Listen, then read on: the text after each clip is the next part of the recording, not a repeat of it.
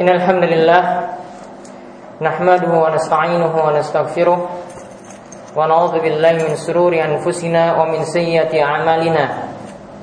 من يهده الله فلا مضل له ومن يضلله فلا هادي له. وأشهد أن لا إله إلا الله وحده لا شريك له. وأشهد أن محمدا عبده ورسوله. اللهم صل على نبينا محمد وعلى آله ومن تبعهم بإحسان إلى يوم الدين قال الله تعالى في كتابه الكريم يا أيها الذين آمنوا اتقوا الله حق تقاته ولا تموتن إلا وأنتم مسلمون وقال تعالى يا أيها الناس اتقوا ربكم الذي خلقكم من نفس واحدة وخلق منها زوجها وبث منهما رجالا كثيرا ونساء واتقوا الله الذي تساءلون به والأرحام. إن الله كان عليكم رقيبا. وقال تعالى يا أيها الذين آمنوا اتقوا الله وقولوا قولا سديدا. يصلح لكم أعمالكم ويغفر لكم ذنوبكم. ومن يطع الله ورسوله فقد فاز فوزا عظيما. فإن أصدق الحديث كتاب الله. وخير الهدى هدى محمد صلى الله عليه وسلم وشر الأمور محدثاتها وكل محدثات بدعة وكل بدعة ضلالة وكل ضلالة في النار Masyarul muslimin, para jamaah salat Jumat yang semoga selalu dirahmati oleh Allah Subhanahu wa taala. Kita bersyukur kepada Allah Subhanahu wa taala atas berbagai macam nikmat yang Allah Subhanahu wa taala telah anugerahkan kepada kita sekalian. Barang siapa yang diberikan kecukupan nikmat oleh Allah Subhanahu wa taala dan dia qanaah dia merasa cukup dengan nikmat tersebut, maka dia sungguh telah menjadi orang-orang yang beruntung. Yaitu sebagaimana kata Nabi SAW, Qad aflaha man, man hudiya fil Islam wa ruziqa kafafan wa qana'a bihi. Yaitu Nabi SAW itu bersabda dalam hadis riwayat Ibnu Majah, barang siapa ya qad aflaha sungguh beruntung yaitu siapa saja yang dia telah diberi petunjuk dalam Islam. Dan dia telah diberi rizki yang cukup. Dan dia merasa kona'ah, merasa tenang, merasa cukup dengan rizki yang Allah Subhanahu wa taala anugerahkan, maka tadi di awal hadis dikatakan inilah orang-orang yang beruntung, inilah orang-orang yang beruntung. Maka kita bersyukur kepada Allah Subhanahu wa taala kita bisa jadi termasuk orang-orang seperti ini yaitu orang-orang yang diberi petunjuk dalam Islam, orang-orang yang diberi rizki yang cukup dan selalu merasa cukup dengan nikmat yang Allah Subhanahu wa taala telah takdirkan kepada kita sekalian. Dan mudah-mudahan dengan merasa diberikan nikmat-nikmat tadi, mudah-mudahan dia termasuk di antara hamba-hamba Allah yang selalu bersyukur kepada Allah Subhanahu wa taala. Kemudian salawat dan salam juga semoga tercurahkan kepada Nabi kita Nabi besar Nabi Agung Muhammad Sallallahu Alaihi Wasallam yang di mana dengan perjuangan beliau dan kita punya tugas untuk mengikuti jejak beliau yaitu mengikuti setiap tuntunan ajaran yang beliau itu bawa ya mudah-mudahan kita dapat ya terus istiqomah di atas Islam yang benar atau Islam yang sahih. Masyaallah muslimin para jamaah sekalian, pada kali ini kita akan melihat suatu kisah tentang pentingnya atau tentang kesabaran yang luar biasa dari para sahabat Nabi Shallallahu Alaihi Wasallam. Kita akan melihat kesabaran yang luar biasa dari para sahabat Nabi Shallallahu Alaihi Wasallam. Di sini nanti akan kita lihat tentang kisah sahabat yang bernama Ummu Sulaim atau yang nama lainnya itu adalah Rumaisah dia memiliki keutamaan karena memiliki sifat sabar yang sangat tinggi.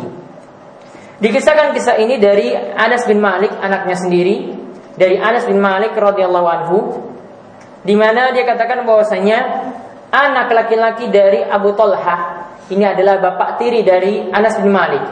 Ini bapak tiri dari Anas bin Malik.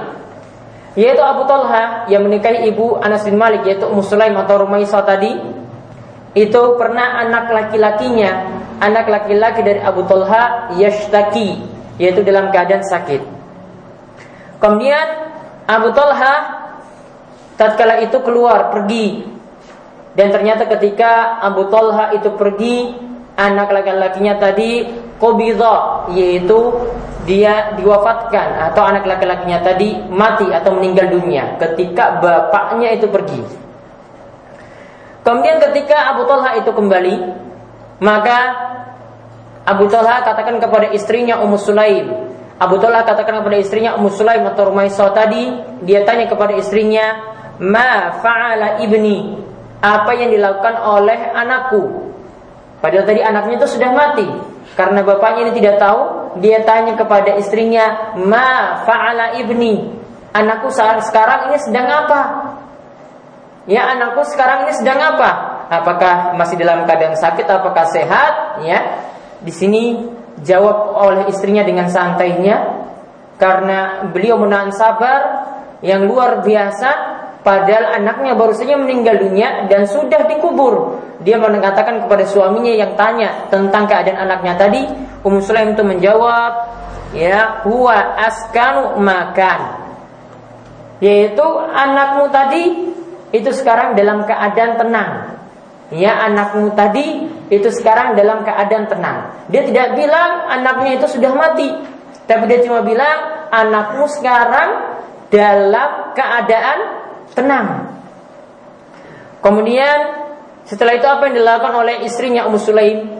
Dia tidak menceritakan sama sekali tentang kejadian anaknya yang mati tadi pada bapaknya, bapak dari anak ini, pada suaminya tidak. Tapi ketika itu apa yang beliau lakukan? Ummu Sulaim itu pergi ke dapur membuatkan makan malam. Dia hidangkan makanan yang begitu lezat kepada suaminya.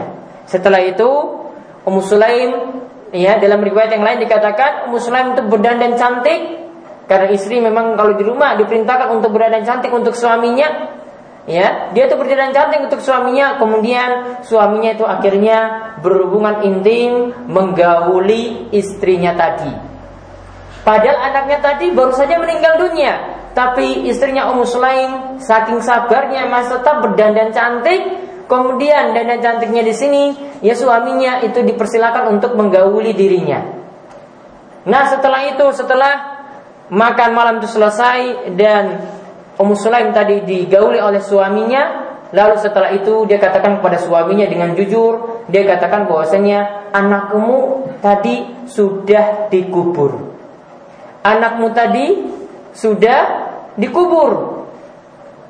Kemudian dalam riwayat yang lain diceritakan bahwasanya Ummu Sulaim itu sempat bertanya kepada Abu Talha, suaminya. Bagaimana Abu Talha jika engkau punya barang pinjaman? Lalu ada orang yang punya barang ini minta lagi barang tersebut. Kamu protes ataukah tidak? Maka Abu Talha itu menjawab, ya tidak, itu barang orang yang boleh diambil. Maka ketika itu langsung Ummu Sulaim mengatakan kepada suaminya, "Fahtasib ibnaka." Harap pahala dari Allah Subhanahu wa taala atas kematian anakmu. Ya, jadi artinya anakmu yang tadi itu barang pinjaman, titipan dari Allah Subhanahu wa taala itu sudah diambil oleh Allah Subhanahu wa taala, sudah ditarik lagi seperti barang pinjaman yang ada. Nah, kemudian Abu Talha itu marah dan Ya dia katakan kepada istrinya Engkau kamu itu biarkan tidak mengabariku tentang kematian anakku Malah engkau itu bermalam dengan aku itu menggaulimu. Kemudian pagi harinya Abu Talha itu mengadu kepada Nabi Shallallahu Alaihi Wasallam. Datang kepada Nabi Shallallahu Alaihi Wasallam menceritakan tentang kejadian dia semalam dengan istrinya. Anaknya sudah mati malah istrinya itu ya digauli oleh suaminya tadi. Diberikan hidangan makanan yang enak. Maka ketika itu datang kepada Nabi SAW menceritakan apa yang terjadi di keluarganya. Kemudian Nabi SAW itu katakan kepada Abu Talha, tumul layla? Apakah kalian tadi itu seperti apakah kalian tadi malam itu seperti pada malam pertama, malam pengantin? Kemudian Abu Talha katakan, iya betul. Istri saya itu dan cantik dan saya itu menggauli istriku tadi malam. Kemudian Nabi SAW itu mendoakan keduanya Allahumma barik lahuma Ya Allah berkahilah mereka berdua yaitu berkahilah Ummu Sulaim atau nama lainnya tadi Rumaisa dan berkahilah Abu Talha yaitu suaminya. Kemudian ternyata dari hubungan tadi yang terjadi tadi malam tadi itu ternyata Ummu Sulaim itu hamil lagi. Ya, kemudian melahirkan anak. Ya, kemudian ketika itu anaknya ketika lahir ya, itu nanti dinamakan Abdullah.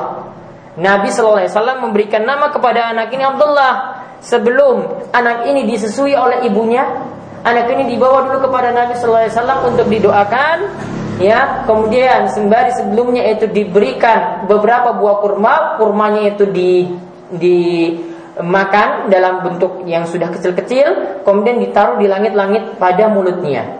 Kemudian setelah itu, ya anak tersebut itu didoakan dan diberi nama anak tersebut dengan nama Abdullah ya diberi anak tersebut dengan nama Abdullah. Kemudian ceritakan dalam riwayat Bukhari, ya Ibnu Uyainah itu mengatakan bahwasanya ada seseorang dari orang Ansor itu yang melihat bahwasanya anak-anak dari Abdullah tadi, ya anak-anak dari Abdullah tadi itu ada sembilan. Ya, jadi Ummu Sulaim punya anak namanya Abdullah. Abdullah ini punya keturunan lagi, ada sembilan anak.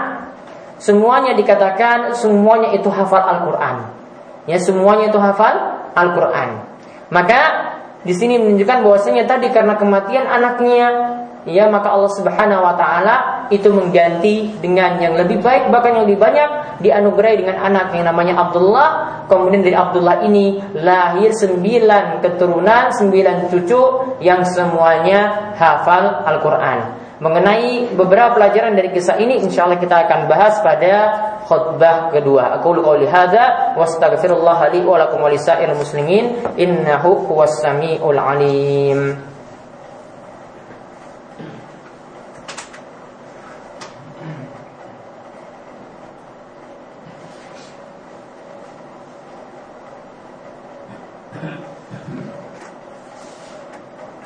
Alhamdulillahirabbil alamin hamdan katsiran tayyiban mubarakan fi kama yuhibbu rabbuna wa wa asyhadu an la ilaha illallah wahdahu la syarikalah wa asyhadu anna muhammadan abduhu wa rasuluh. Allahumma salli ala nabina Muhammad wa ala alihi wa man tabi'ahum bi yaumiddin. Para jamaah sekalian yang semoga selalu dirahmati Allah Subhanahu wa taala. Dari kisah Ummu Sulaim dan Abu Talha tadi kita bisa mengambil beberapa pelajaran. Yang pertama, bahwasanya kesabaran itu akan berbuah manis, yaitu barang siapa yang mau bersabar terhadap cobaan yang menimpa dirinya, maka Allah Subhanahu wa taala itu pasti akan mengganti dengan yang lebih baik. Yaitu barang siapa ya yang mau bersabar ketika diuji, ketika diberikan musibah, ketika diberikan cobaan, maka Allah Subhanahu wa taala itu akan ganti dengan yang lebih baik. Abu Talha dan Ummu Sulaim anaknya itu meninggal dunia. Anaknya itu mati karena sakit tadi.